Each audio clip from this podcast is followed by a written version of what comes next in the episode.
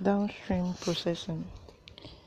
Individual fermentation comprise both upstream USP and downstream processing DSP stages.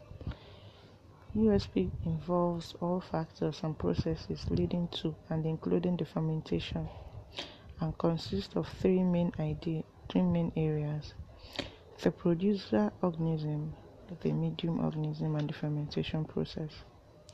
DSP encompasses all processes following the fermentation. In most cases, this means recovery of a product from a dilute aqueous solution. The complexity of DSP is determined by the required purity of the product, which is in turn determined by its application.